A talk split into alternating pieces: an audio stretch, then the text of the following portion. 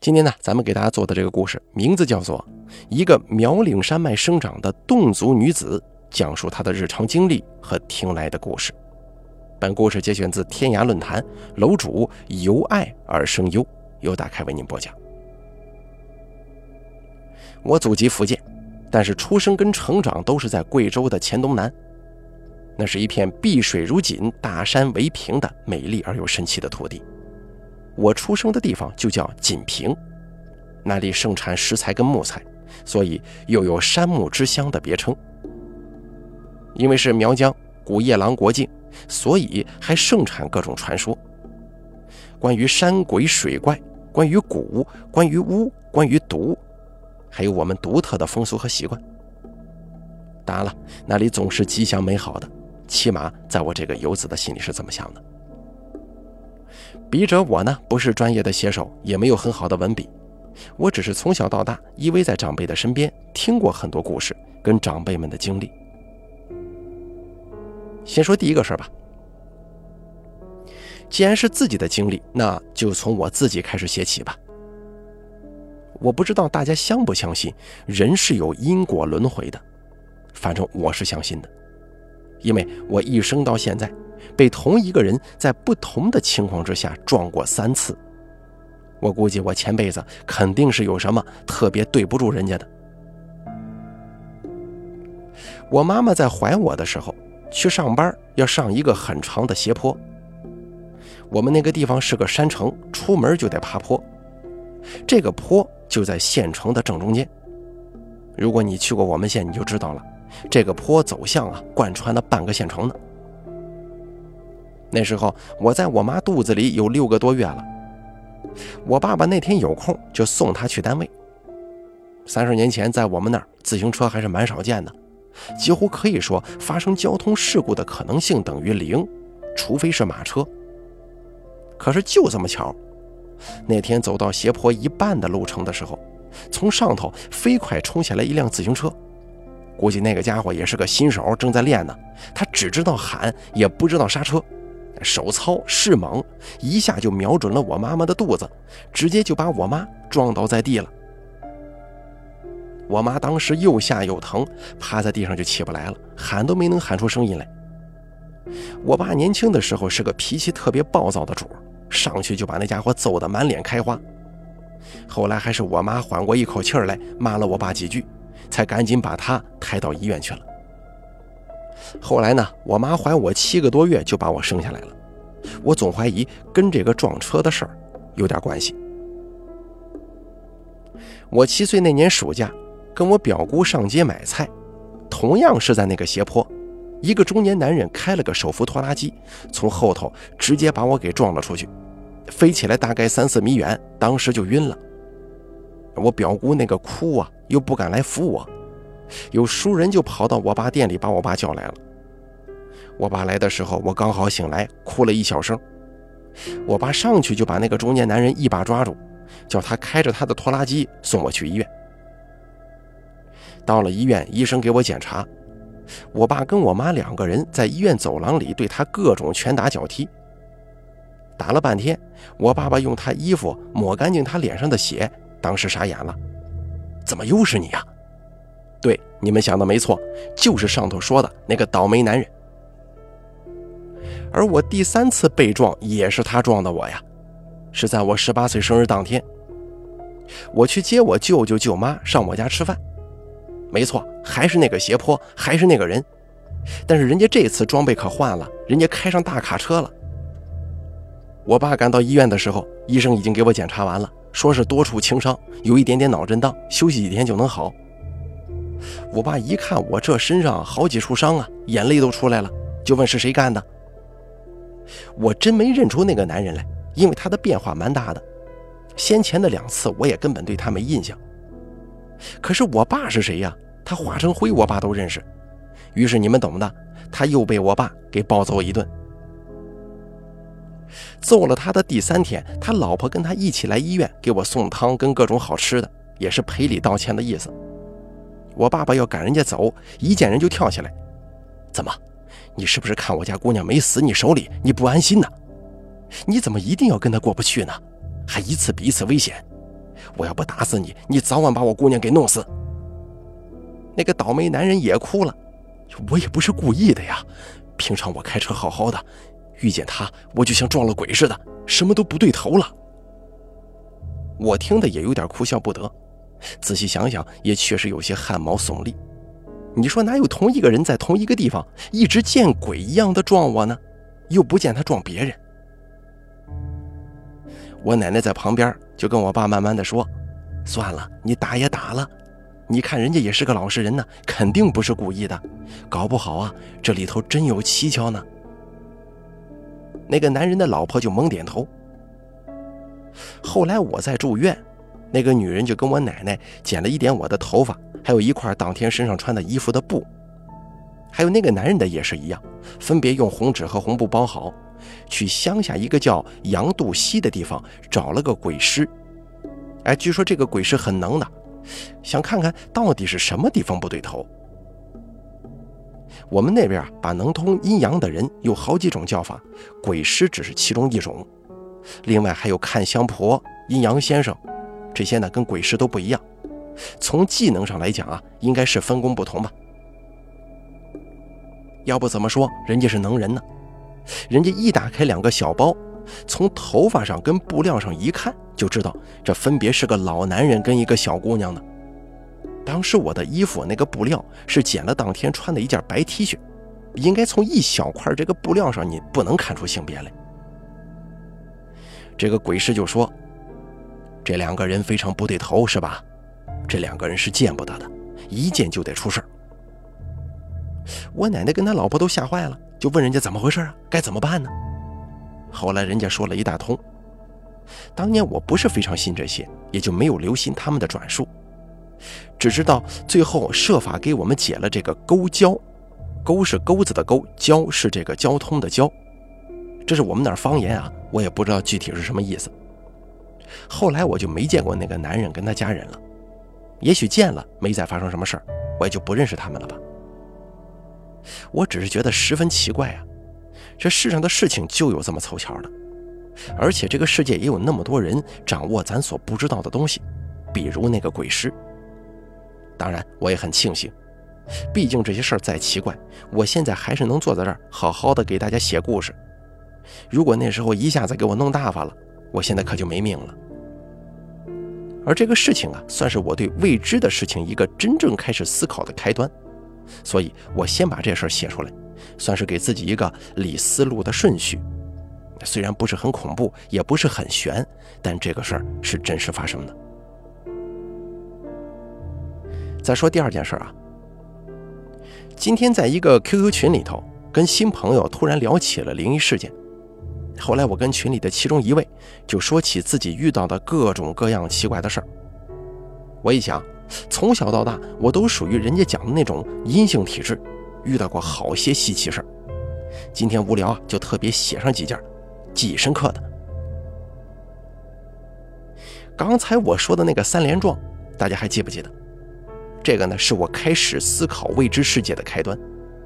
但是接下来要扒的这个事儿，是我第一次。自己亲自接触到这个事情，时间上是穿插的，希望我的烂笔头不要让大家看得不明白。我的记忆当中，第一次接触这方面的事儿，我大概那年是六岁吧。有一天晚上，我去我家堂屋里倒水喝。熟悉西南民居的人都知道，在我们那里啊，堂屋就相当于一个家庭的客厅，一般正面迎的是神龛。上奉天地君亲师位，下面有供桌，供桌下是城隍土地一众地仙的供位。堂屋两边摆沙发和椅子，来了客人就在这儿落座。因为我爸爸不迷信嘛，所以他不供这些东西。别人家放供桌的地方，我们家是放了一张大桌子，来客人了或者过年过节的时候吃饭可以用。平时上头呢就放这个暖瓶啊、茶盘呐、杯盏呐。因为这里是进门的第一处，也是上下三层楼必经之处，所以茶水放在这儿是比较方便家人的。那天晚上，我从房间去到堂屋，站在桌子的左边，也就是上三楼的楼梯口这边，伸出我当年纯洁的小胖手去够这个茶盘里的瓷杯。我妈跟在我后头来帮我，在她把水递给我的时候，我看见桌子对面站了一个人。我可以肯定那是个男的，年轻，穿着老式的解放军装。可怕的是啊，他只有半个脑袋从中间劈开的，边缘还不规则。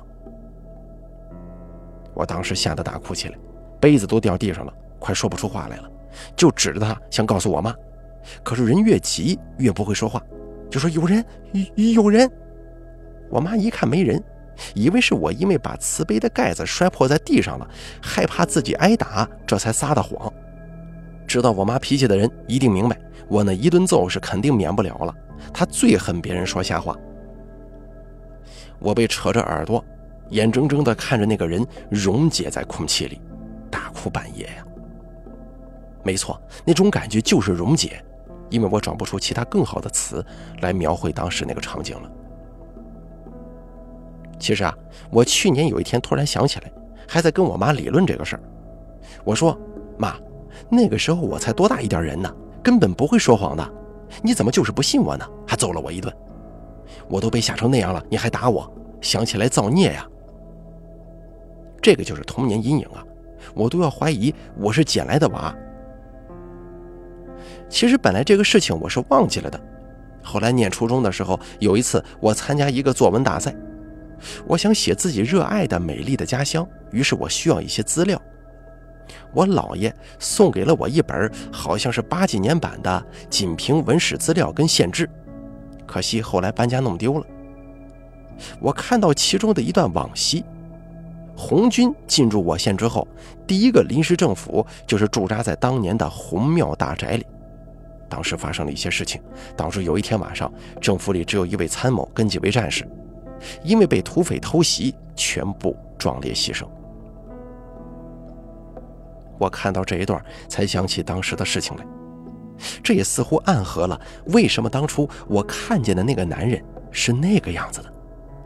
而且我家就在红庙大宅的下方，有兴趣的老家朋友可以去档案馆或者图书馆找我说的书来看，一看就明白了。咱们刚才说了，红庙是个很有故事的地方，那么就先说其中一个吧。这个也是发生在我自己身上的，属于我的第三个故事。十岁的夏天，这个夏天对我太有意义了，为什么呀？因为我差点死在这个夏天。这个夏天开始的时候，我生了很严重的病，去医院一直检查不出什么东西来。这个症状呢，就跟拉痢疾是一样的，就按这个在治。我本来很胖，小时候真的特别胖，所以外号叫包子。可是就从经历了这一年之后啊，我硬是二十几年了，都再没胖下来。可想而知那场病对我的影响。啊，我今天说的不是病。虽然那个时候我妈偷偷问我爸爸，说她看见我的样子很害怕，怕我是不是会死啊？还被我在木板壁的另外这边听见了。我家现在地方也没动啊，还是在教育局下面的原地址，只是多次折腾，已经跟从前完全不一样了。但是老辈人管教育局那块以前叫什么来着？现在老家的年轻朋友可能不知道了吧，就叫红庙。但是我保证那个不是一座庙。但我也不知道锦屏人怎么就非要把那里叫成庙呢？就连县志上也没能查到这个说法的来源。我那段时间一天要在这里过八遍不止，因为去离我家最近的公共厕所，最快的方式就是穿越这座气派而又有一些阴森的大宅子。很小的时候，我们县城里没几栋楼是自己有厕所的，白天都是去公共厕所，晚上有马桶。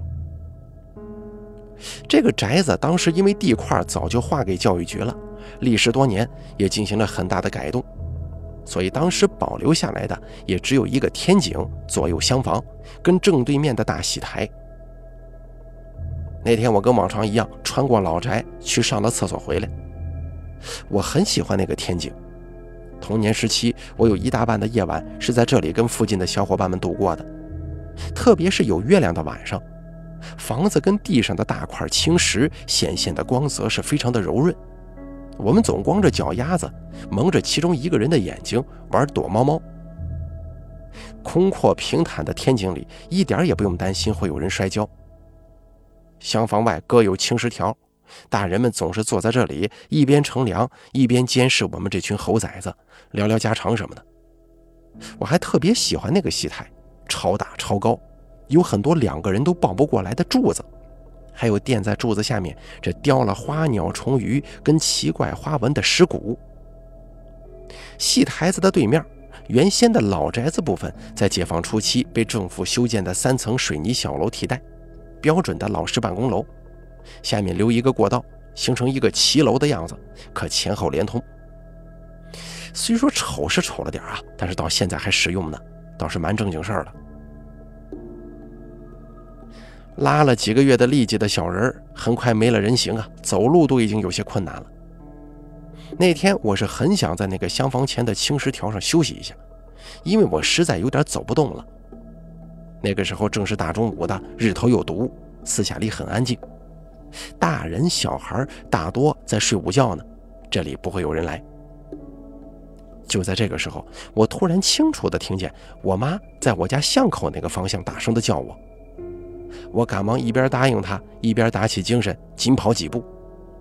从小我就怕我妈呀，没办法，她喊我一下，我哪怕只有一口气，也得赶紧喊着回应她，跑到她跟前去。就在我跨出天井的那个回字格局的一刹那，也就是说，我进到戏台对面的水泥小楼的那个骑楼门洞的那一瞬间。后面天井右侧的挑高大概有六七米这么高的那个厢房啊，整个塌下来了。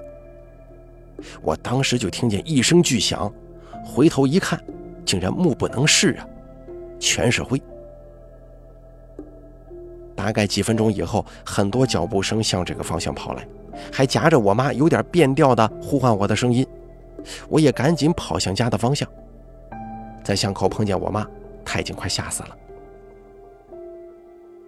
等我回家洗过澡，我出来坐在巷口看热闹。洗完澡在门口，我妈给我梳头的时候，我老实的告诉她说：“我当时本来想在那个房子下头歇一歇的，还好你叫我，否则我就被石头压扁了。”可是我妈很奇怪的说：“刚才我没叫你啊，我去买油回来，还没进家就听见上头房子垮了，一开门你又不在家，我才开始叫你的。”边上有几个老太太，都是在我们那附近住了几十年的，就七嘴八舌地说：“方啊，你还不赶紧去烧香，谢谢你家的老人家。”方是我妈的小名，我们那儿把祖宗也管着叫老人家。要是没有他喊你家闺女，今天你可就得哭闺女了。不过也难怪呀，那个房子你们也晓得是哪个修的吗？他怎么肯把自家骨肉埋里头吗？你讲是不是嘞？这个故事呢，关键的一点就在于那个大宅子的修筑者，跟曾经一度的持有人，在大家第一时间的理解当中啊，是不希望我被埋在里头才显灵救我的。这个说明我跟他的关系非浅。关心这个的可以查一下我们县志，上头有写。我姓张，多的就不说了。接着咱们再说下一个故事啊，要说我这个怪病。这个病来的很奇怪啊，好像突然就发作了，因为症状像痢疾，所以大人们开始也没多心，以为就是小孩子吃了啥不干净的东西。我小时候一天到晚跟我们那边坡的小孩子在山上野，也不讲究见啥吃啥，所以经常闹个小毛病，那是很正常的。那时候大人都忙啊，顾不上，也就是给几颗药随便吃一吃，不但没好，还越来越严重了。去医院看了，也是吃药打针没效果，人渐渐的就瘦脱形了。后来发展到学校也不能去了，不光是上课不能时常去厕所，关键就是我走路都成问题了，只能天天躺家里头。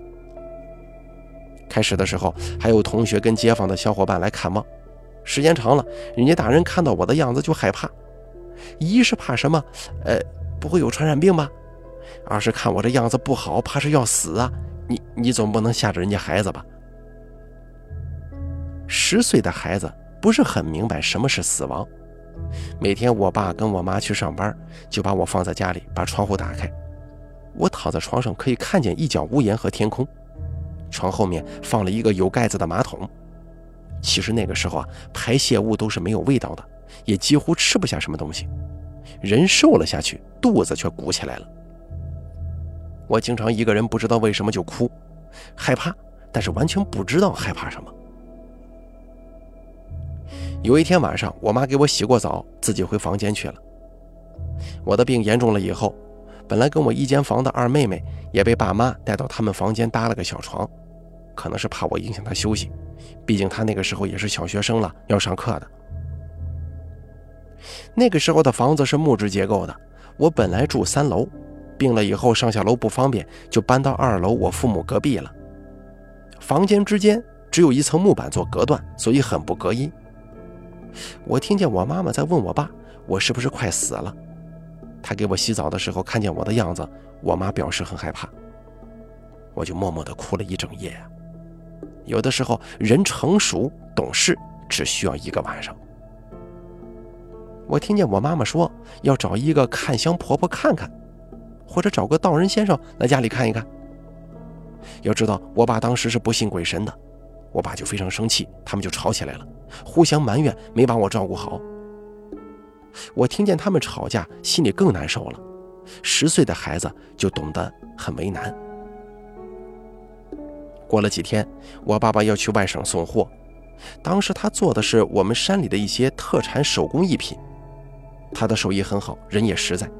省内外很多商场都从他这里进货，要求加工，所以他经常不在家。我爸爸去送货的第二天，我妈就带了一个老婆婆来我们家，穿的是我们北洞人的传统服装。我记得很清楚，这个婆婆不是苗人。一般外地人可能分不清楚，毕竟我们那里是苗族、侗族自治州，苗人跟侗人都互相非常的和睦友好。除非特别的几个寨子，其他的大多都杂居，甚至可以通婚。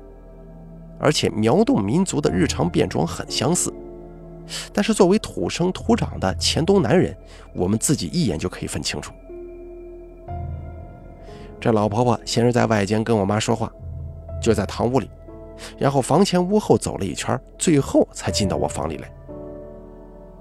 这老太太很老了，满脸沟壑呀，牙齿掉了好些，嘴都是瘪瘪的。我看见她那手跟老树皮似的，指甲那个长啊，指甲缝隙跟手上的这个褶子里头都是黑黑的灰垢。我们那里乡下很多老婆婆都是差不多的，不过一般人指甲没这么长就是了，毕竟干农活不方便嘛。不过这老太太眼睛倒是蛮亮的。他用这个手把我的手给抓了起来，仔仔细细地看了看我的指甲，用手这么一个一个地按过去，我吓得直发抖。当时他看了半天，又叫我张嘴，还看了半天，拉过来闻了闻，又拉起我的衣服，对着我的肚子又看又摸又按，然后他用左手掐住我的左手中指间的指肚那里，右手指甲使劲掐住我手臂上的一个地方。就是肘关节内侧下面的一点点，我都看见他的指甲陷到我肉里去了，但奇怪的是一点也不疼。他就问我痛不痛，我说手不疼，可是我肚子疼。他就没说话了，他叫我妈妈过来看。在他掐我手臂的时候，我的肚子是露在外头的，很清楚的可以看到一条淡淡的青印儿，倒像是一个倒置过来的小括号，在我肚脐眼上头显露出来。好像是一个圆的一部分，这个圆呢，以我的肚脐为圆心，只显示了正上方的一小段，自己还能感觉这玩意儿啊，微微一跳一跳的，绝对不是筋，也不知道是啥玩意儿。接着他又用下巴示意我妈妈看看我的脸，我妈后来跟我说，脸上也有一条，在左边的眼睛下头，不过小括号的方向是反的。我妈当时就着急呀，就要求她你说明白怎么回事。要知道那些老婆婆都是很有架子的，只是不讲话。我妈就懂了，赶紧去楼下的这个厨房杀鸡摘菜弄饭去了。这个饭做好，我妈就陪那婆婆慢慢喝酒，也把我扶了下去，在火塘边吃点。吃到一半，那个婆婆明显有了酒意，跟我妈的话就多了。一边喝酒，一边用这个筷子就指着我，就说：“你家姑娘啊，八字不好，犯什么什么官，应该是忌讳的。你们年轻人又不懂事儿，什么都不记，再加上他命里就带铜汉。”本来就难生难养，你们自己要养，那就得好好养啊。孩子不懂事儿你们也不懂。他这个是冲着了，去医院能看好吗？不是要死了，你们也不想着来找我吧？要是早来找我，哪里有这么麻烦呢？如果说现在要处理，那可麻烦了。至于这位老人家说我犯的是什么官，就不公开了啊，这个算是隐私，并且我是从小到大被交代过很多次，不许对外说。我也奉劝大家不要随便把自己的生辰八字给别人，如果人家想害你，你就麻烦了。于是乎，我妈就在那儿一个劲儿赔不是，各种许诺，她才高兴一点的样子说：“孩子都是咱们自己东家的孩子，你男人是汉族，能懂什么呀？我不跟他计较，我还是要帮你的。”就这么又吃又喝，婆婆看天已经黑下来了。于是又叫我妈妈给她倒了一满碗的酒，一口气喝掉大半，然后对着剩下的念了半天我听不懂的话，叫我妈给那个碗里添一点饭，再三交代只能是饭勺从锅里挖一下，啊，不管多少不许挖第二下，然后接过碗来往火塘里丢了一个干辣椒，等辣椒燃烧起来了，就快速的夹起来扔到碗中，滋的一声。然后又夹起一颗通红的火炭，也是这么扔到碗里。那个时候，老婆婆操作的时候表情特可怕，咬牙切齿的样子。她单手举起碗，动作突然很敏捷地跳起来，绕着我就骂，一边骂一些我听不懂的话，一边还用手拍打我的身子。我吓得哇哇大哭起来。我妈也很心疼，可是不敢说什么，就在一边哄我。然后婆婆就很快地冲出门去，把碗使劲摔在我们家门前的那个石板地上，碎片飞得到处都是。她又继续骂了很久，连唱带骂。我因为是在县城长大的，冻语只懂一部分，但是可以明白她是在骂人，是很难听的那种骂。然后呢，她就从我家前面的小路上山去了。我妈给她准备了一个松明的火把。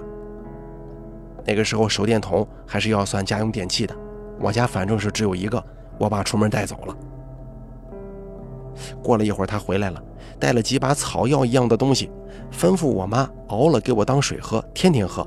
如果想喝水了，不能喝水就喝这个。还有另外几块镜状的东西，是洗头跟洗澡用的，不能搞错。我妈就赶紧帮我去熬了。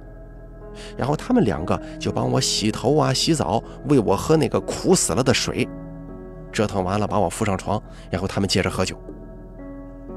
第二天很早，他们就把我抓起来了。我妈已经买来了一头猪，又杀了只鸡，煎了两条鱼，准备了一把红筷子。不知道的还以为是娶亲呢，其实不是的，这是给我拜干妈去。我的干妈那是真奇怪。只有一个是人类，其他的一般人想不到。我妈呢借了我爸好朋友的一匹马，套上了平板车。那个年月，这东西还是我们那里主要的运输工具。然后驮上这些东西，跟我以及那个老婆婆，分别去拜了古树、古井，跟一个姓黄的屠夫杀猪的案桌。这些都是我的干妈。最后就是把我妈的一个特别和睦的姐妹。拜成了最后一个干妈，也是我唯一的一个人类的干妈。每到一个地点，先摆些贡品，点起这个香纸蜡烛，然后那个老婆婆就拿红纸写些东西，反正我看不懂。我妈又不识字，我只知道那个婆婆写毛笔字居然写得非常好，然后一边写一边念一些好话，好像是求这些干妈保佑我，要是将来有出息了，他们脸上也有光啊，什么什么的，然后就贴上去。从那以后，一直到我满十九周岁，每年大年三十儿，我都要跟我妈重复这个过程，去给我的各位干妈磕头。只是不需要贴红纸了。古树和井都还在我们这儿郊区。那个案桌人家不要了的时候，先通知了我妈，我妈拿钱买了过来，立在我们后山上了。不过奇怪的是，从那以后，我果然慢慢好起来了。其实呢，我跟我爸爸一直怀疑我的病应该是那些草药治好的。也许当时我们的医生没见过那毛病，他们未必不晓得，只是医生不知道怎么治罢了。但是过后的很多事情改变了我们的看法，固执的去一味的相信所谓的迷信或者是科学，也许就是一种迷信。您说呢？因为人不能因为自己不知道、不认识就否认这些东西的存在吧。最关键的是，这个法子我过后还用过的。在我成年了以后，虽然症状不同，而且我自己用的时候是没有吃其他的药和东西的，就只是学了点皮毛，自己学了砸碗这一招，可还是一样的管用。好了，这个故事呢，咱们就暂时说到这儿，后头还有，咱们下期更新。本故事节选自天涯论坛，楼主由爱而生忧，由大开为您播讲。